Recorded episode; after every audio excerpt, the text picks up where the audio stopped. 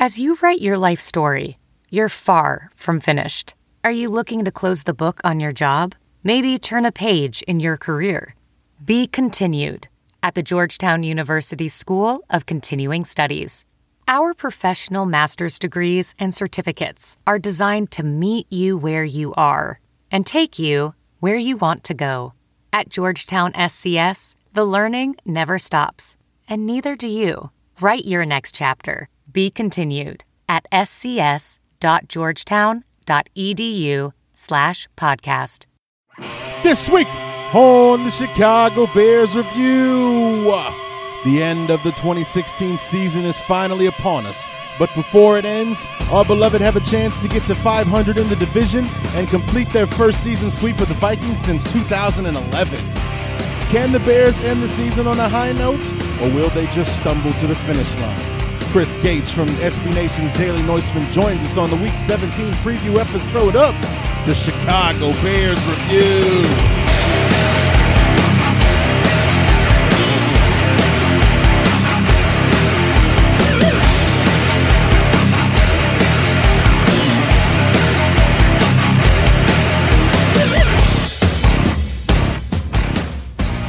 It is the beginning of the end. The end is finally here. Week 17 of the 2016 season. By far one of the more disappointing seasons we've had to suffer through as Bear fans in, in recent memory. And it will finally come to an end on Sunday when our beloved take on the Minnesota Vikings to close out the year. What's going on, everybody? Larry D back for the Week 17 preview episode of the Chicago Bears Review. And, um, you know, like I said, quick turnaround. You're listening to this on Thursday night or sometime on Friday, depending on when I got around to editing the Chris Gates uh, interview to get ready uh, uh, for it. And, um, you know, we had our, our quickie review of that god awful Redskins game for week 16, and we move on to week 17 with an eye on the future. You know, um, it's, um, you know, like I said, been a very trying season, the difficulties with injuries, the poor play on offense, inconsistency on defense, uh, especially in the last several weeks. I mean, either the pass rush was there and somebody was wide open in the secondary, or the secondary was doing its job, but the pass rush couldn't get to the quarterback. I mean, just a mind numbing set of circumstances with the defense. 19 guys on injured injured reserve uh, this season. It's a significant guys too. You know Eddie Goldman, uh, you know Kevin White, Lamar Houston. I mean, people that were looked to be counter. Jay Cutler, for Christ's sake, Kyle Long. I mean, just one after the other. I mean, and it, it all started with Hroniss Grasu uh, in the beginning, which turned out to be a blessing in disguise because we discovered uh, our center of the future in Cody Whitehair. That's really one of the more intriguing questions going into the offseason is what happens to Hroniss Grasu now? Do we try to teach him how to be a guard? Do we have a legitimate backup center? Do we try and trade him? You know, I mean, what do we do with him uh, going forward? But, um, you know, that's another question. That's a question for another time. Maybe the year in review episode uh, and seeing I'm still making plans on what it is I want to do uh, with that show. But um, regardless, here we are getting ready to uh, polish the turd one last time and send it out onto the field on New Year's Day uh, this coming Sunday. So, um, you know, I never thought that after 2014 that I would run into another, at least not this quickly anyway, that I would run into a season where I, I can honestly say I can't wait for it to be over. You know, I, I, I'm I'm a diehard football. I mean, football is my life. I, I've loved the game as long as I can remember, I've loved the game. Even before I had memories, I love the foot. I love football. I have pictures of me, uh, you know, in a little plastic helmet kicking footballs in my living room when I was three years old or something like that. I mean, it goes way back. My obsession with this game, and uh, it's been such an exhausting year, you know, and, and it's it's just one of those ones that I, I'm really looking forward to the end of this season. You know, I am. I just want to put this this whole year behind me. 2016 has not been a very good year for me at all. You know, on a personal level, on you know, especially with the Bears and everything. I mean, it's literally the Cubs, the only bright spot in my entire life in 2016. So I'm just so ready to close the book on this year. And, um, you know, we got to suffer through one more season, one more week of the season, and then we can move on to 2017. Everyone can stop bitching and whining about the Bears winning or losing games to keep or lose draft stock, and we can start looking at free agency, the cap space the Bears are going to have, who's not going to return in two, 2017, so on and so forth, whether it be coaches or you know all that kind of stuff. So, what do you say we go ahead and dive right in? I got a couple of news uh, figures before we bring in our guest. Uh, Chris Gates from the Daily Norseman to talk about the Bears and the Vikings. Going to be an interesting conversation that we have with Chris because, uh, you know, I'm going to mention that, you know, we didn't get a chance to talk to him before the Monday night game. One of the questions I was going to ask was, you know, did the did the Eagles expose the Vikings? You know, because that was they lost. They, they were undefeated the week before they played the Bears. They were five and zero. Oh, they went into Philly and they lost. And they come into Chicago five and one, probably looking for that revenge win, and ended up getting blown out of the water against the one and six team. Uh, going into its bye week, so I mean, you know, did the Vikings get exposed by Philadelphia? Was it just a bad day? Now we're going to be more on on the lines of, and you'll probably hear me say these exact words. What the hell happened to this team? You know what happened to it? Did did the loss of Teddy Bridgewater finally catch up?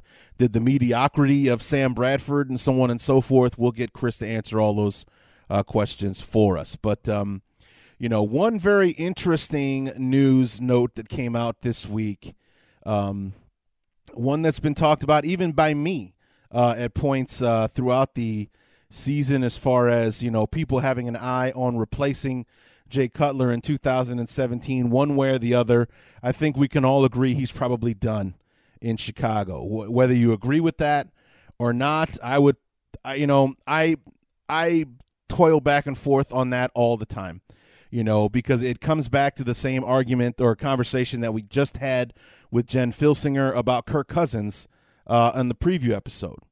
Who is out there that's better than what we have in Jay Cutler? Inconsistencies and you know warts and all. Who's better for the Bears than what's out there? And the stupid answer, of course, is anybody, and that's absolutely wrong, and you know it. You know it's not right.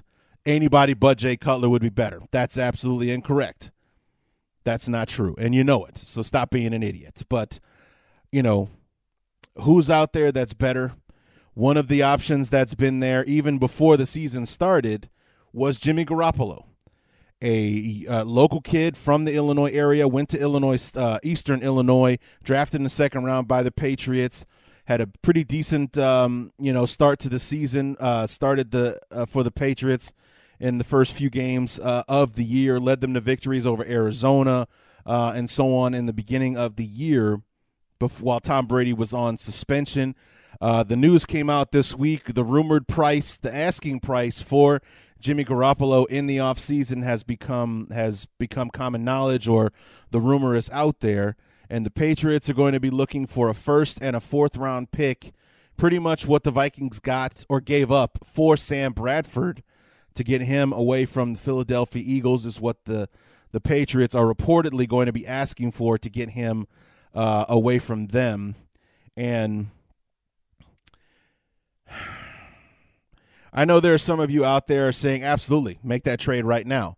Um, no, absolutely not, because that's if if the Bears were picking 18th, you know, hell, if the Bears were picking anywhere in the teens, 13, 14, 15, whatever, you know, if the Bears were picking in that area uh, of the rounds, yeah, I would say go for it. Why not? You know, we've we've not had the best record with first round picks um, lately. I mean, Kyle Long, yes. Um, Kevin White, not yet. Leonard Floyd is um, a yes and a no guy at the same time, having trouble staying healthy, but when he's on the field, he's been productive and progressing throughout his rookie season. He's been getting better and better. But as far as the Bears hitting on first round picks has not been the best. Yeah, not not good. But right now the Bears are sitting at number 3. So you're telling the telling the Bears that it's that we should be giving up the number three overall pick and the you know depending on how they do it, uh, you know, because sometimes they like teams with the same finishing record, they rotate them as they go through the round. So maybe the Bears would be number three in the first round, but they'll be number four in the second round because they swap places with Jacksonville, who was also three and thirteen or what have you. But you're you're asking the Bears to give up the number three overall pick and the third and or you know the third or fourth pick in the fourth round, which is basically a late third rounder. Uh, you know, to to for the quarterback, and I I can't get behind that. That's too expensive, in my opinion. The number three overall pick, if the Bears are going to make the trade, that's the only pick they give up, is number three. You know, that should be good enough to get Garoppolo uh, in, in, in, you know, and that, and, and I absolutely do not want the Bears to do that. Period. I don't want them to do that. But, you know, where, with the Bears where they're sitting, the first round pick alone should be more than enough. You know, as a matter of fact, their second round pick should be enough to get Garoppolo uh, in there. You know, the third overall pick in the, in, I mean, the third pick in the second round. You know what kind of talent is usually still sitting on the board when you're still in the top five of the second round? You're getting guys that shouldn't have fallen out of the first round, but somehow did at the top of the second round. That's what you're getting at that spot. That should be good enough to get Garoppolo on its own. You know, it's it's a it's a conversation to have for teams that are in the teens and later stages uh, of the first round. But when you're a team like the Bears, that's going to finish and probably no worse than fourth overall uh, in the in the first round, you know, I would say I would say that our second round pick should be enough. You know, you're basically getting a late first round pick. You know, for for you know you're picking third or fourth in the second round you know the talent that's going to be there at the end of the first at the end of the first round the top of the second is always you know like wow i can't believe this guy is still here you know kind of thing. And the patriots with the way that they pick uh, is probably going to be somebody that's going to make plays for him so i would i would say that uh, with the way that the bears are sitting our second round pick should be enough to get Garoppolo if we're going to make that trade. Give up the first round pick, and I want Ryan Pace fired immediately. you give up the third overall, third or fourth overall pick in the draft for Jimmy Garoppolo. You know, pack your suitcase and get the hell out of town because you've officially lost your mind. So, um, yeah, it's uh, you know, if the Bears were in the mid rounds, in in in the middle of the round, anywhere from the teens to the latter stages, absolutely, first and fourth round pick, go ahead and do it you know, because the quarterbacks in the draft aren't going to be there, you know, when the Bears are picking. Uh, so go ahead and make that trade. He's you know proven himself. He, he you know he helped lead the the Patriots to some wins uh, in his time. I'd say go ahead and make that trade. Uh, otherwise, um, with the Bears and where they're going to be picking, absolutely not. First, a first round pick alone is too expensive and then you tack on a, a mid round pick on top of that. With where the Bears are picking in the draft, like I've said already, the second round pick alone should be enough. Maybe like a second and a sixth round pick should be what the Bears would offer from where where they're where they're actually picking from. That should be enough to entice the Patriots if that's the deal, you know. But if the first if the if the bear if the Patriots want to you know, aren't going to budge from that first rounder, then the Bears should take themselves out of the running immediately. So that's that's my two cents uh, on that situation. So, and then finally, I, I hope this isn't one of those uh, methinks the lady protests too much kind of thing. But um, you know, ever since the rumor of uh, John Fox and Vic Fangio not getting along has come out, uh, the coaches have had to come out pretty much on a weekly basis and restate the fact that nothing is wrong between them. Their relationship is good, and everybody wants to come back for 2017.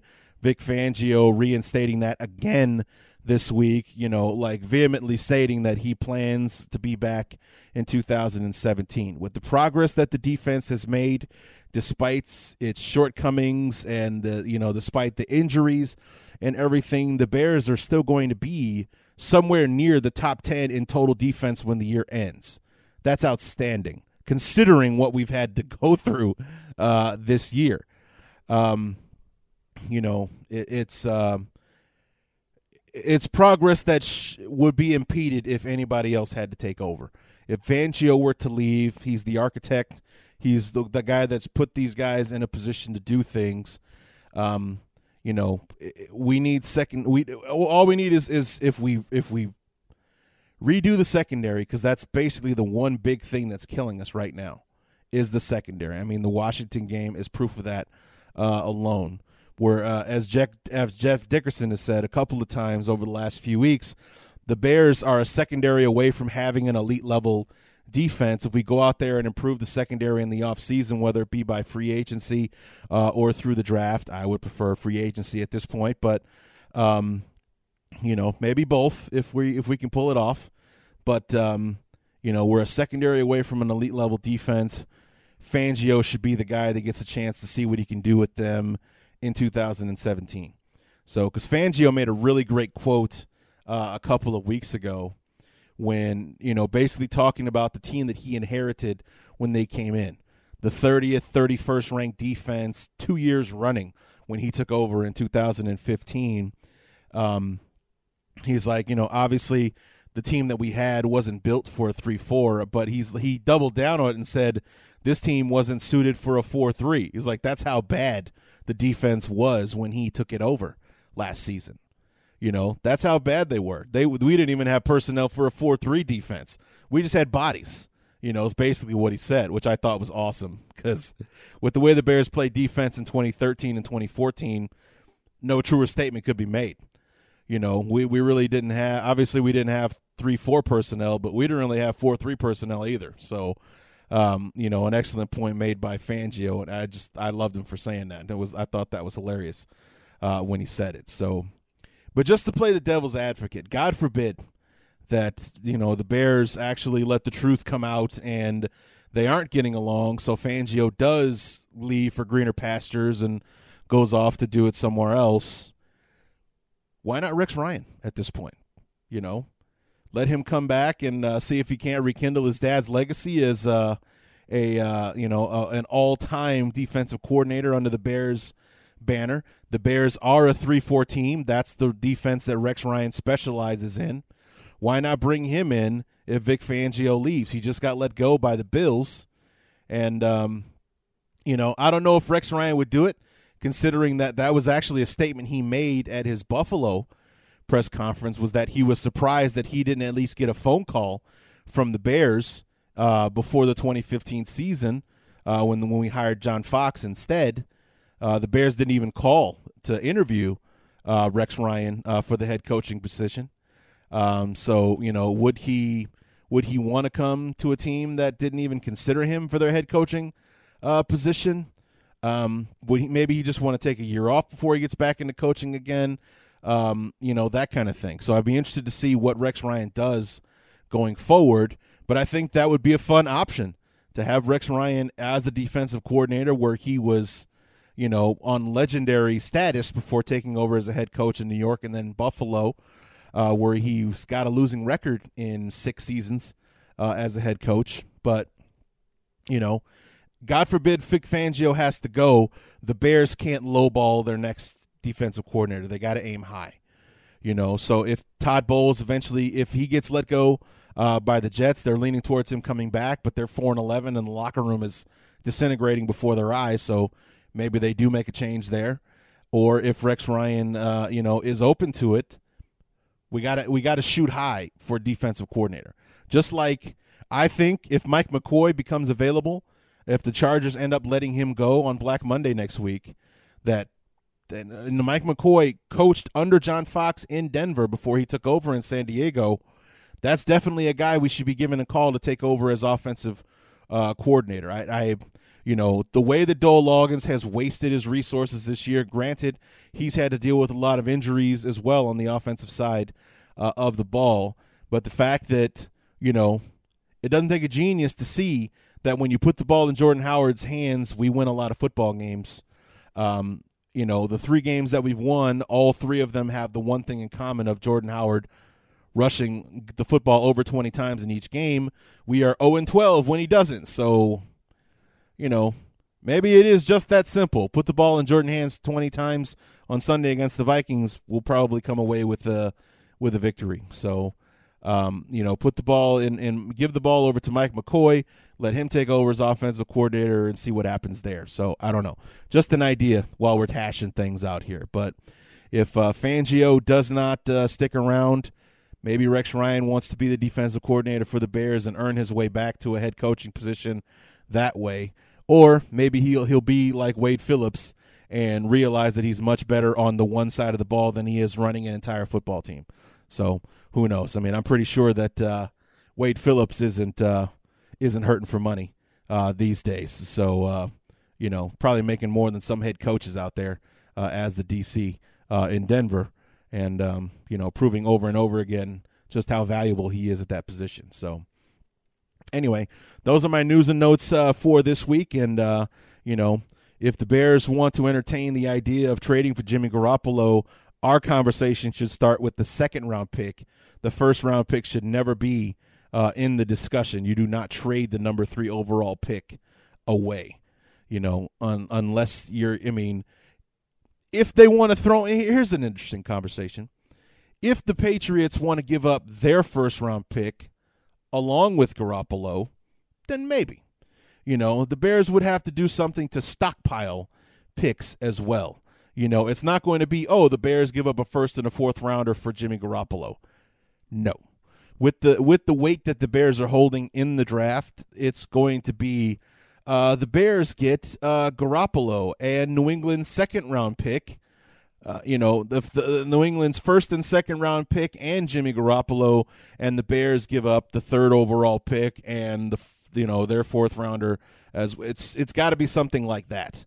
Okay that's just it's too heavy on one side and like you know if, if it were a scale it's too heavy on the patriots side and way too light on the bears side as far as what we're getting in return.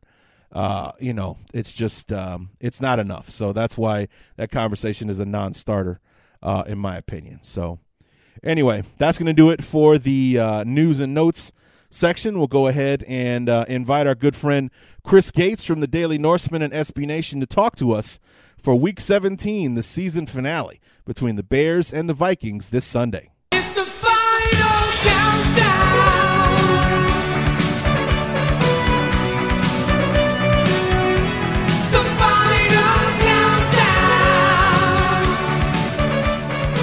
And here to join us for the Week 17 preview, the season finale for 2016, and, and, and a season that's coming to a merciful end for both of our franchises.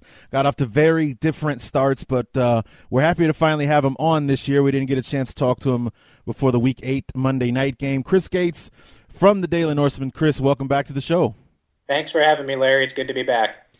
So, Chris, there was a question that I wanted to ask you the very first time that we were supposed to have you on. And the question was you guys started out 5 and 0. Then you went to that then you went to Philadelphia, lost the first game of the season. And this was a question I wanted to ask you before the Monday night game uh, against the Bears was you know, did the Vikings simply have a bad day that day, or did Minnesota, or did the did the the Eagles expose the Vikings, or you know, show the NFL the blueprint on how to beat the the the, the, the seemingly unbeatable Vikings at that point in the season?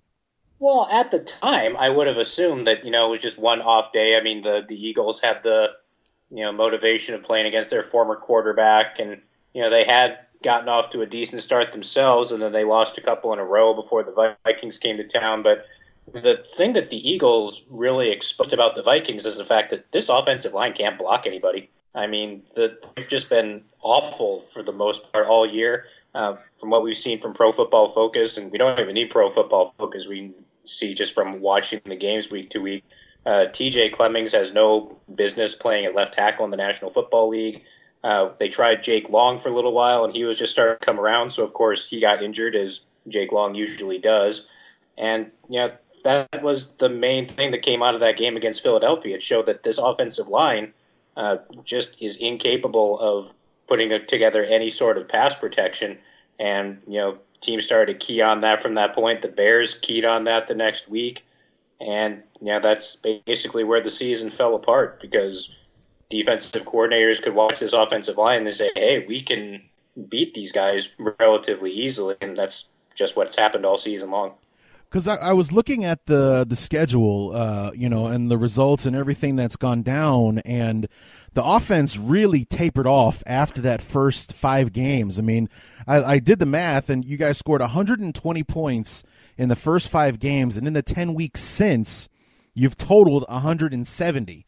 You know, so you're averaging 24 points a game when you started out 5 and 0. You're averaging 17 points a game in the last 10 weeks and and you saying the offensive line is the key reason for the offense suffering since that point. Eh, that is the primary culprit. I mean, we had the change of offensive coordinator when after the Bears game, Norv right. Turner just kind of decided to skip town for whatever reason, and Pat Shurmur took over from there. I mean, it seems like the offense has been more efficient uh, under Shurmur. I mean, Sam Bradford, I think, is playing fairly well and putting up numbers and that sort of thing.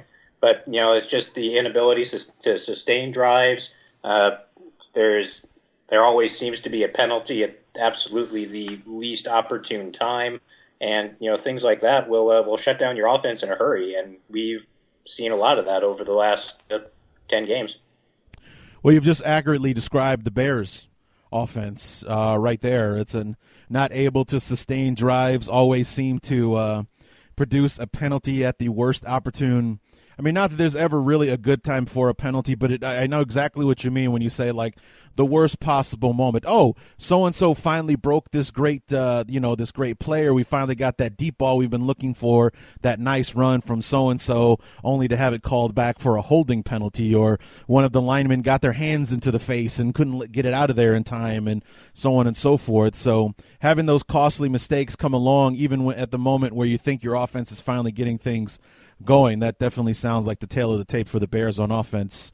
Uh, as well. So the thing I've, i did notice is that um, regardless of how the offense has been playing, it you necessarily can't blame it on Sam Bradford. I mean, he he's uh, I mean not exactly racking up the yards, but 71% completion rate, 17 touchdowns, only four interceptions on the year. So for the most part, Sam Bradford's has been a bright spot on the offensive side. I I would definitely have to say so. I know there's a lot of people who are now angry about the Sam Bradford trade because I mean nobody was complaining about it when the Vikings were five and zero, oh, but you know now that things have fallen off a little bit, people are griping that they don't have a first round pick now because of the Bradford deal and that sort of thing. But you know, if people don't realize that when the Vikings got to camp, their quarterbacks were Bridgewater, uh, Shaun Hill, and uh, Taylor Heinicke, and uh, we all we all know what happened to Bridgewater. Uh, Heinicke uh, showed up to camp with his foot in a cast and wound up on the physically unable to perform list. So people don't understand that after the Bridgewater fiasco, uh, if this team doesn't make a trade, they are one hit away from Joel Stave playing meaningful snaps at quarterback. And without the Sam Bradford trade, this is probably a team that you know we'd probably be sitting right there with the Bears at three or four wins without Sam Bradford at quarterback this year. And Shaun Hill is 38 years old, and playing him behind this offensive line, he would have gotten just destroyed.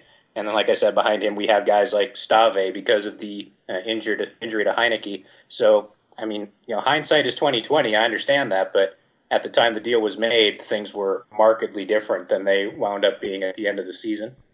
So let's talk about the defense here uh, for a moment. I mean, you got off to that great start.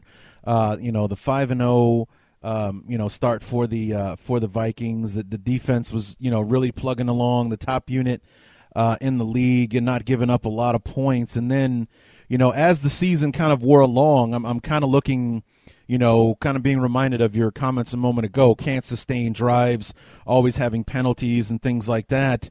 Does I mean it? Just looking at some of the scores here, you know.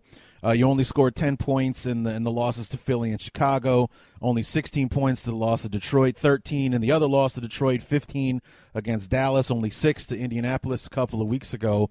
You know, was the defense just being worn down? I mean, even as good as the defense has been, um, you know, and, and was, you know, highly regarded coming into the season, did the lack of any help on the offensive side, you know, kind of counterbalance and, and negate how good the defense could have been? I think that's got to be a lot of it. I mean, there has been some injuries on the defensive side, not nearly to the extent that we've seen on the offensive side of the ball, obviously. But you know, once uh, once your offense can't stay on the field and your defense is on, constantly on the field. And, you know, the, the defense has had their issue with penalties too. I mean, Everson Griffen's good for jumping off sides on a third and five at least once a game to give a uh, give an opponent a fresh set of downs. Uh, Xavier Rhodes, for as good as he's been, has gotten flagged for a couple of uh, pass interference penalties at bad times. And, you know, like you said, this defense is going to get worn down, and they pretty much go out there every week knowing that if they don't play absolutely perfect football, uh, there's very little chance that this team is going to win because they just don't put, put up points. And I'm sure that kind of pressure has a, has played a role in that as well. Yeah. Also, you know, sounds like mirror images of of the Bears uh, as well. Our offense offense has struggled mightily as far as scoring points uh, as well. I mean, uh, you know, like you said, we we we basically have very similar stories as to how the teams have played. Only you got off to a five and zero oh start. Were regarded as one of the top teams in the league, if not the top team there for a while. The Bears, on the other hand, starting off 0 and 3. No illusions about the team that's taking the field uh, on Sunday. So, um, you know that. I mean, talk about that as a fan. You know, just how disappointing it was to be this year's Atlanta Falcons. The Falcons came out of the gate 5 and 0 last year and then pretty much had the very similar fate that the Vikings did. You know, two out of the last 8 games finished 7 and 9 and you know, didn't even get to the playoffs and here the Vikings end up being that team this year. I mean, it, it was disappointing for a number of reasons. I mean, there were expectations on this team uh, even going into the season. Mean, even after what happened with Teddy Bridgewater and then the Sam Bradford trade was made. So this team was still expected uh, to be among the top teams in the NFC, certainly to compete for a uh, division title, which has gone by the boards a couple weeks ago already. But you know, it you watch this team go five and zero, oh and watch the first game at U.S. Bank Stadium against the Packers in prime time, and the way the defense showed up, and Bradford making his debut and whatnot and all the way to them blowing out a Houston team that you know say what you want about the AFC South, but that's still a playoff team. So and they blew them out, and then the bye week came along, and you know we look at the power rankings that we take a look at every week, and a lot of people had the Vikings at number one in those rankings, and you know all of a sudden, you know like you said, you go into that Philly game, and all of a sudden people realize that your offensive line is awful and that kind of thing and you know you just kind of slowly slide downhill and you know you sit you sit back and you watch and you know the kind of start this team got off to. And then for just whatever reason they were not able to get back to that at any point during the season. Uh, on the bright side i mean the defensive side of the ball is still uh, fairly young for those vikings teams. So you know if they can get the offensive line problem solved uh, you know this team could uh, could be back again as early as next season i think yeah, no, I definitely believe. And speaking of next season, is there any word on the progress of of Teddy Bridgewater? I mean, how far along is he? Is 2017 and even a possibility for him at this point? There, there's been a couple reports. I mean, he's been at the been at the games a couple of times. He's been in the locker room. Apparently, he's walking around with. He still has a bit of a limp, which is not unexpected, obviously. But you know that goes back to the the Bradford deal and you know, the Vikings and Teddy Bridgewater and everyone else can put as brave a face on this in public as they want to. But I honestly think that if the Vikings had any uh, thoughts about Teddy Bridgewater being ready for the 2017 season, they wouldn't have made the trade for Sam Bradford, and they might have taken their lumps with someone like Shaun Hill or finding a lower or lesser quarterback in free agency or making a trade for a quarterback that was not quite up to that caliber. But because Bradford is under contract for the 2017 season, and if you look at his contract, it's it, it looks like a lot of money on the surface, but when you look at the uh, the quarterback hierarchy in the National Football League, I think he's only like the 15th or 16th highest paid quarterback. So the fact that they have Bradford ready to go for 2017, uh, like I said, if they, I believe if they thought Bridgewater was going to be ready for 2017, they wouldn't have made the Bradford trade in the first place but I don't think they're as optimistic about it behind closed doors as they are out in public. So that that, uh, that kind of sums up where I personally think Bridgewater is at this point. You know, obviously I'm in Minneapolis. I don't know what's going on up close and personal or anything like that, but that's uh, that's my view of the situation.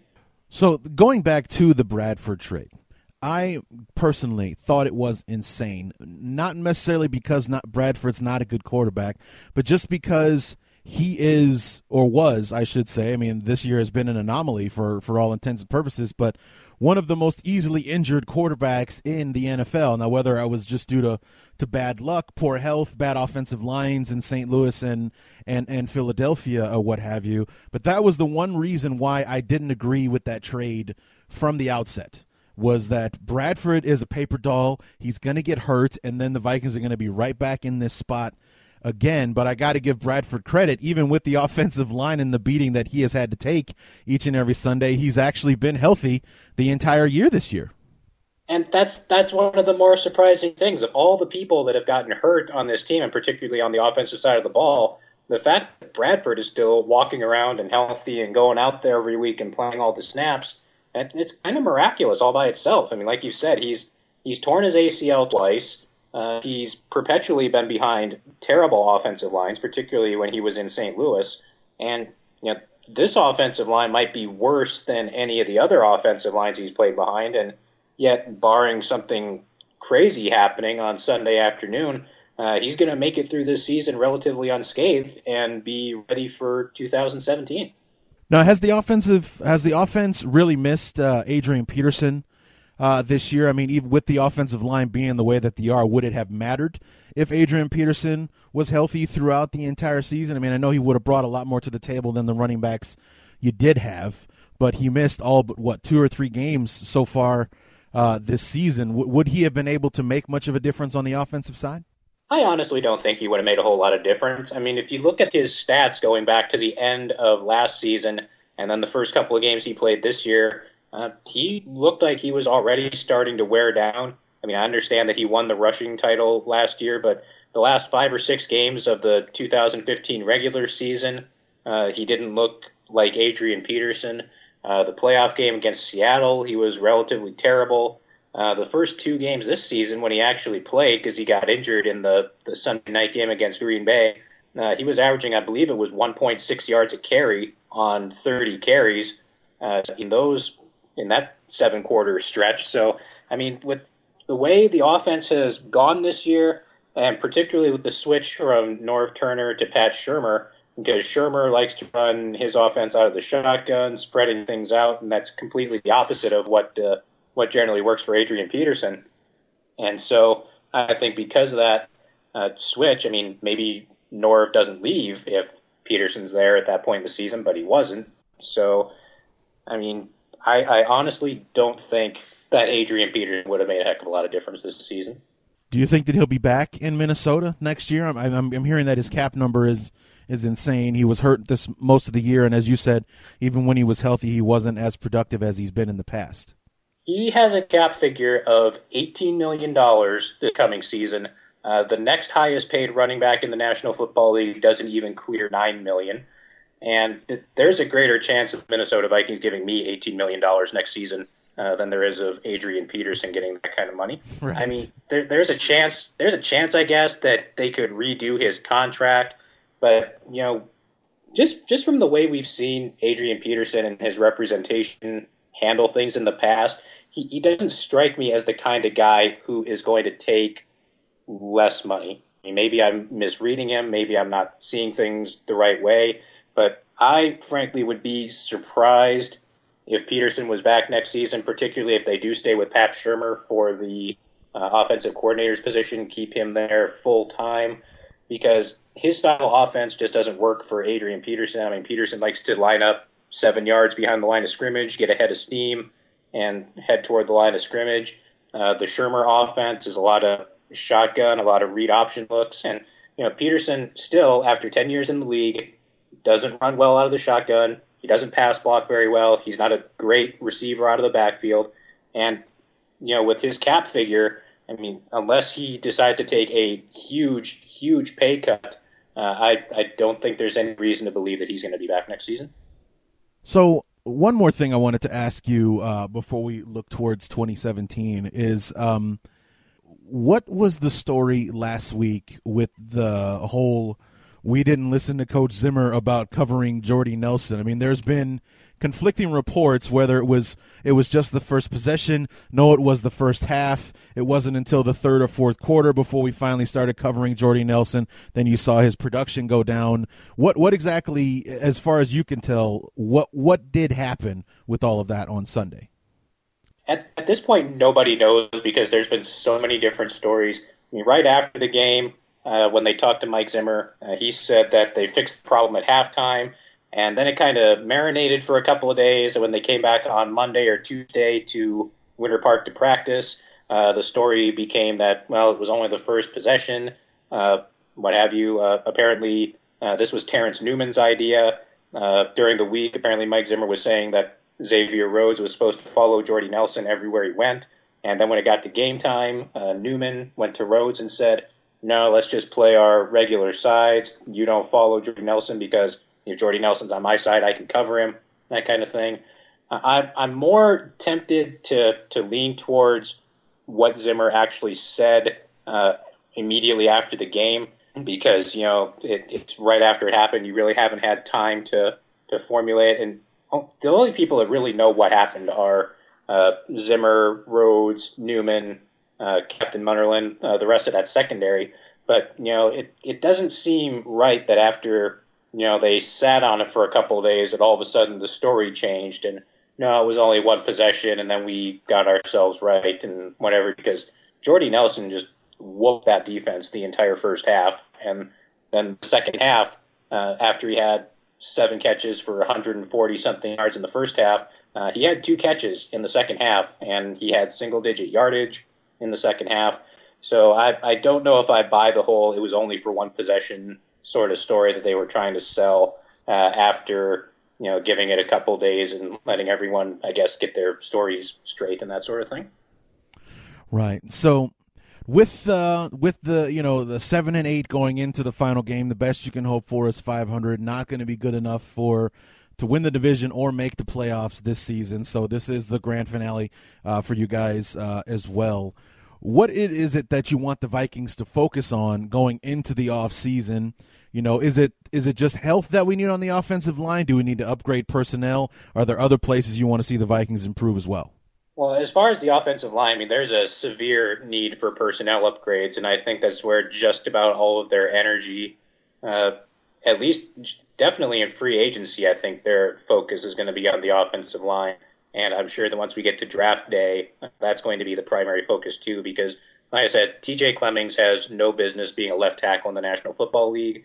I think if they move the guy to guard and let him stay at guard and concentrate on playing guard, he would be okay. And he might even actually be pretty good as a guard. But you know, he's he played right tackle as a rookie, and he's played left tackle this season, and he's been a disaster at both spots. So I, I think he's got too much ability to give up on him, but I think he needs to get pushed inside to the guard spot. But even with that being the case, uh, the, the depth on this offensive line is not good. The starters on the offensive line are not good, and that needs to be the primary focus. Uh, as far as anything else, uh, I'd like to see a lot of the younger guys get a little bit of, a, of an opportunity. If Laquon Treadwell is healthy enough, get him out there. Uh, guys like uh, C.J. Ham, uh, the third string running back, uh, even guys like Rashod Hill, who the uh, Vikings pulled off of Jacksonville's practice squad earlier this season uh, to possibly help on the offensive line. I'd like to see him get a little bit of time on Sunday because, you know, basically when you're in the situation that the Vikings and the Bears are in, where you know this is the final game of the season and you're not going to the playoffs, it's kind of like a preseason game, and you want to give guys an opportunity to kind of get into a live fire situation and see what they can do. And I don't know if Mike Zimmer is going to uh, go along with that sort of thing or not. But if he if he was inclined to do so, that's definitely something I'd like to see. So my last question for you is kind of a two-parter. Number one, do you know where the Vikings sit right now with their draft order at, at this point? I believe that if the season ended today, the pick they would be sending to Philadelphia would be number oh. 14. That's right. You guys Yeah, they, they don't have their first rounder. Their their right. first pick is not going to be until the middle of the second round. Fortunately, thanks to last year's draft, uh, they do have an extra third rounder and an extra fourth rounder, uh, both coming from Miami, uh, who's in a who's one of the playoff teams in the AFC. So you know we don't know where their picks are going to be yet, but they will be in the uh, the lower half of the uh, third and the fourth rounds. Okay. Well, that kind of negates my next question because I've, as a Bear fan who's been, you know, kind of circling the bowl for the rest of the season, you know, pretty much since before the first Vikings game, I've had my Bear brethren telling me that, or saying that, uh, well, you know, we hope that the Bears, you know, we want to want the Bears to lose because we want the best, we want the best possible pick. So my question was going to be, so let me just get your thoughts on this. My question was going to be, would you prefer the Vikings not win to get the higher pick, or would you just, you know, as a fan, you want to see your team win on Sunday?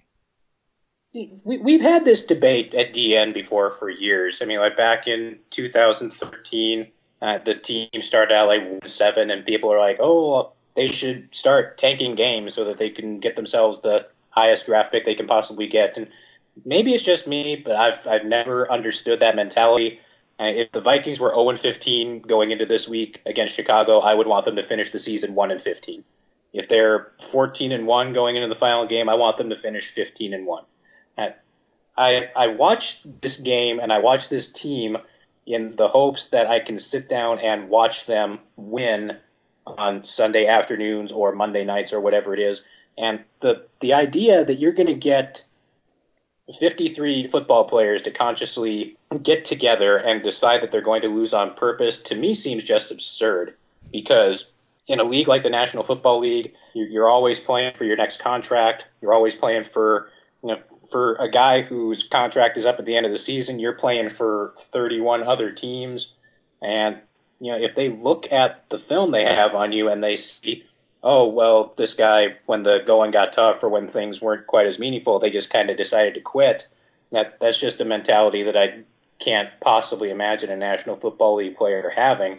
But as a fan I, I want to see my team win. And like I said if I mean the Vikings are 7 and 8 going into this week I hope they finish 8 and 8 I would rather see them finish 8 and 8 than 7 and 9 just because I like watching the Vikings win football games. And that's why uh, I think that's why we all watch this sport quite honestly Amen to you, sir. I mean, I've uh, I feel like I've been in the minority with this. Thankfully, the, the, the other people that I've asked about this have agreed with me in, in the fact that you know I want to see my team win on Sunday. You know, losing and and getting a higher draft draft position is you know at best at best a silver lining to the situation mm-hmm. you know that's like oh well you know unfortunately the bears didn't pull it out they're 3 and 13 uh, the good news is we're picking third overall in, in the first round, so we're going to get a, a, you know a good prospect.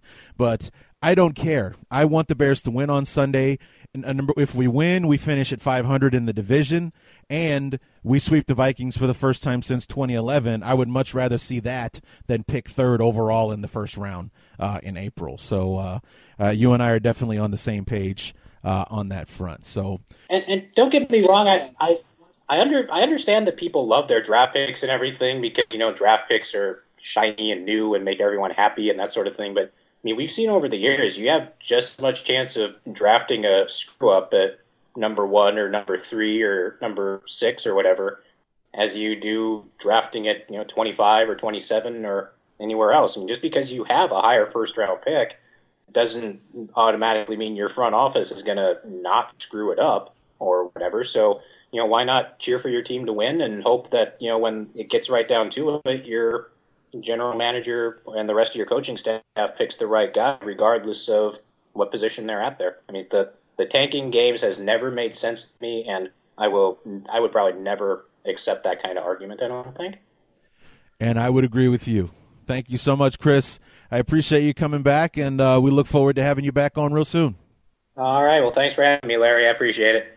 Chris Gates from the Daily Norseman helping us preview the Bears and the Vikings for week number 17.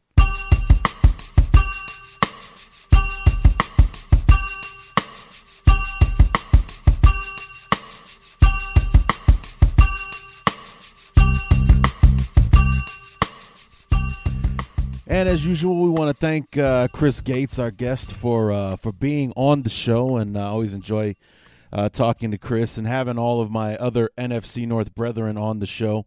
Uh, Jeremy and Evan and, and, and Chris are like my you know my favorite guests to have on the show, which is nice because they're the guys that I have to talk to the most uh, in in doing this thing.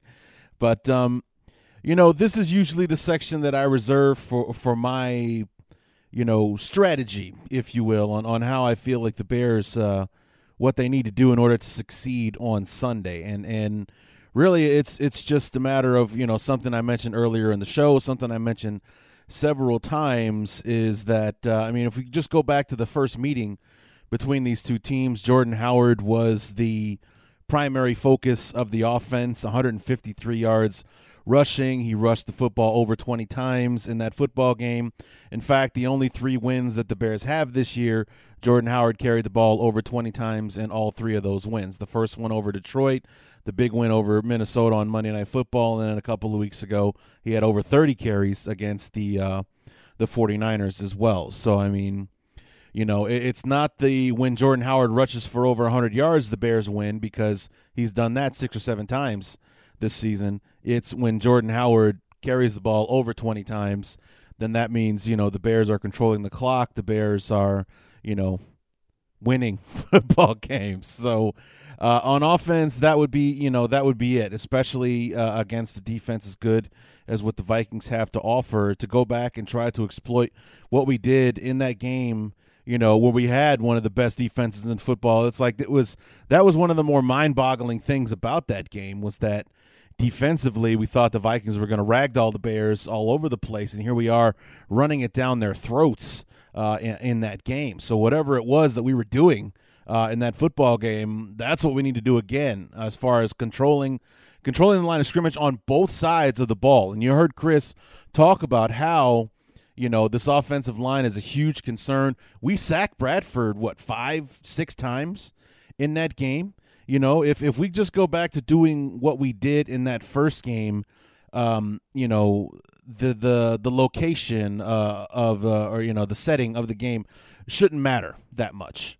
You know, this has always been a home and home series, or traditionally it has been, at least for the last decade, if not more, uh, between these two teams. The Bears always win in Chicago, the Vikings always win uh, in Minnesota, but there have been sweeps before, and we heard me mention when I talked to Chris, this could be the first one that we uh, pull off on the Vikings since uh, 2011, and, and at that point, that was part of a stretch where the Bears had won like six or seven games in a row uh, against the Vikings. We swept them in 2010 uh, as well. So, you know, it's just uh, to, to to control the line of scrimmage because that's what we did in the first game. Uh, on on defense for the Bears, we got after Bradford and you know five six sacks in that football game, and it turned out to be a positive thing, in my opinion, that the Bears couldn't generate a turnover in that game because then the Vikings and their fans, not that they're known for being uh, crybabies or anything, but you know really couldn't rely on anything else. You know, you couldn't sit there and say, well, if the Vikings didn't turn the football over this many times, we would have won the game. Well, you didn't turn the football over.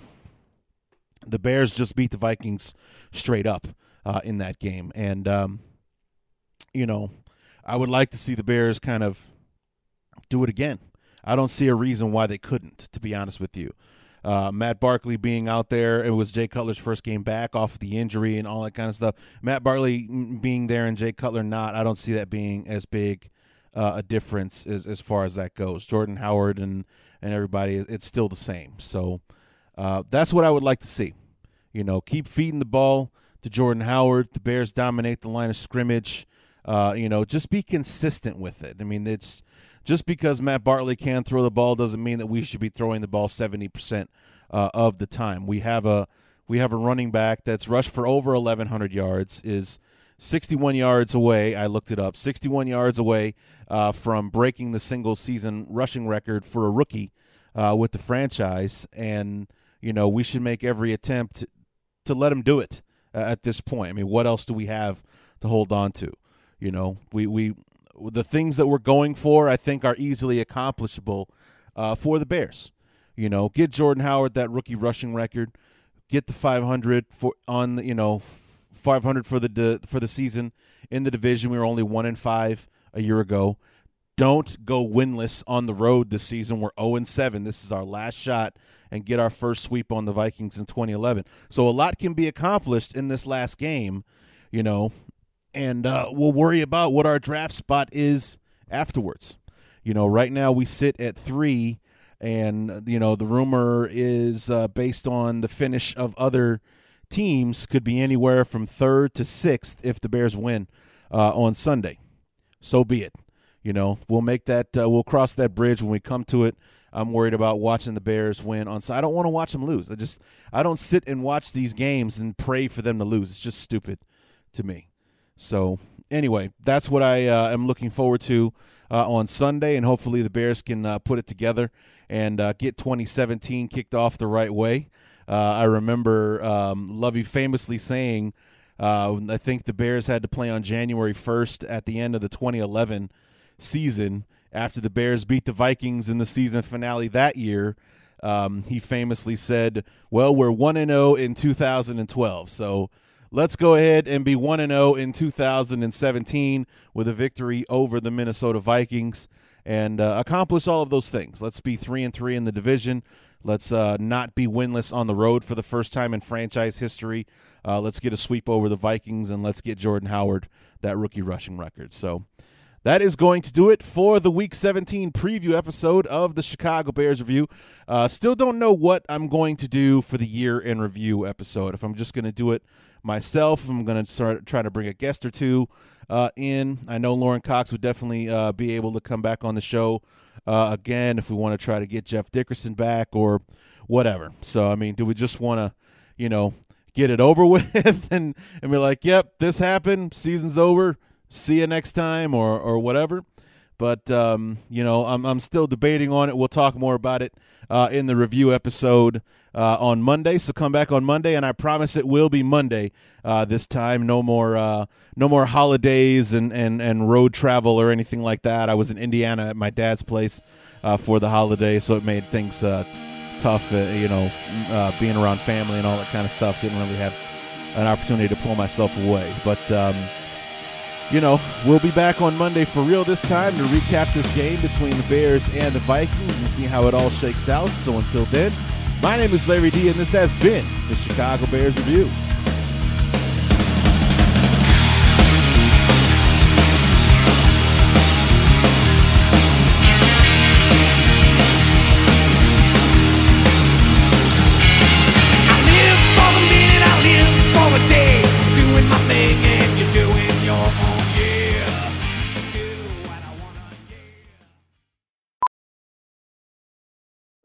Welding instructor Alex DeClaire knows firsthand how VR training platforms like ForgeFX can help meet the demand for skilled workers. Anywhere you go look, there's going to be a shortage of welders.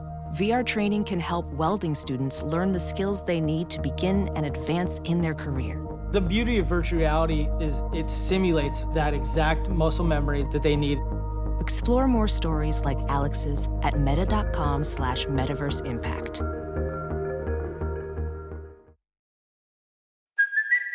It's Kaley Cuoco for Priceline. Ready to go to your happy place for a happy price? Well, why didn't you say so? Just download the Priceline app right now and save up to 60% on hotels. So, whether it's Cousin Kevin's Kazoo concert in Kansas City, go Kevin, or Becky's Bachelorette Bash in Bermuda, you never have to miss a trip ever again. So, download the Priceline app today. Your savings are waiting. Go to your happy place for a happy price. Go to your happy price, Priceline. Welding instructor Alex DeClaire knows VR training platforms like ForgeFX help students master their skills. There's a big learning curve with welding. Virtual reality simulates that exact muscle memory that they need. Learn more at meta.com slash metaverse impact. CarMax is putting peace of mind back in car shopping by putting you in the driver's seat to find a ride that's right for you. Because at CarMax, we believe you shouldn't just settle for a car. You should love your car. That's why every car we sell is CarMax certified quality so you can be sure with upfront pricing that's the same for every customer. So don't settle. Find love at first drive and start shopping now at CarMax.com. CarMax, the way car buying should be.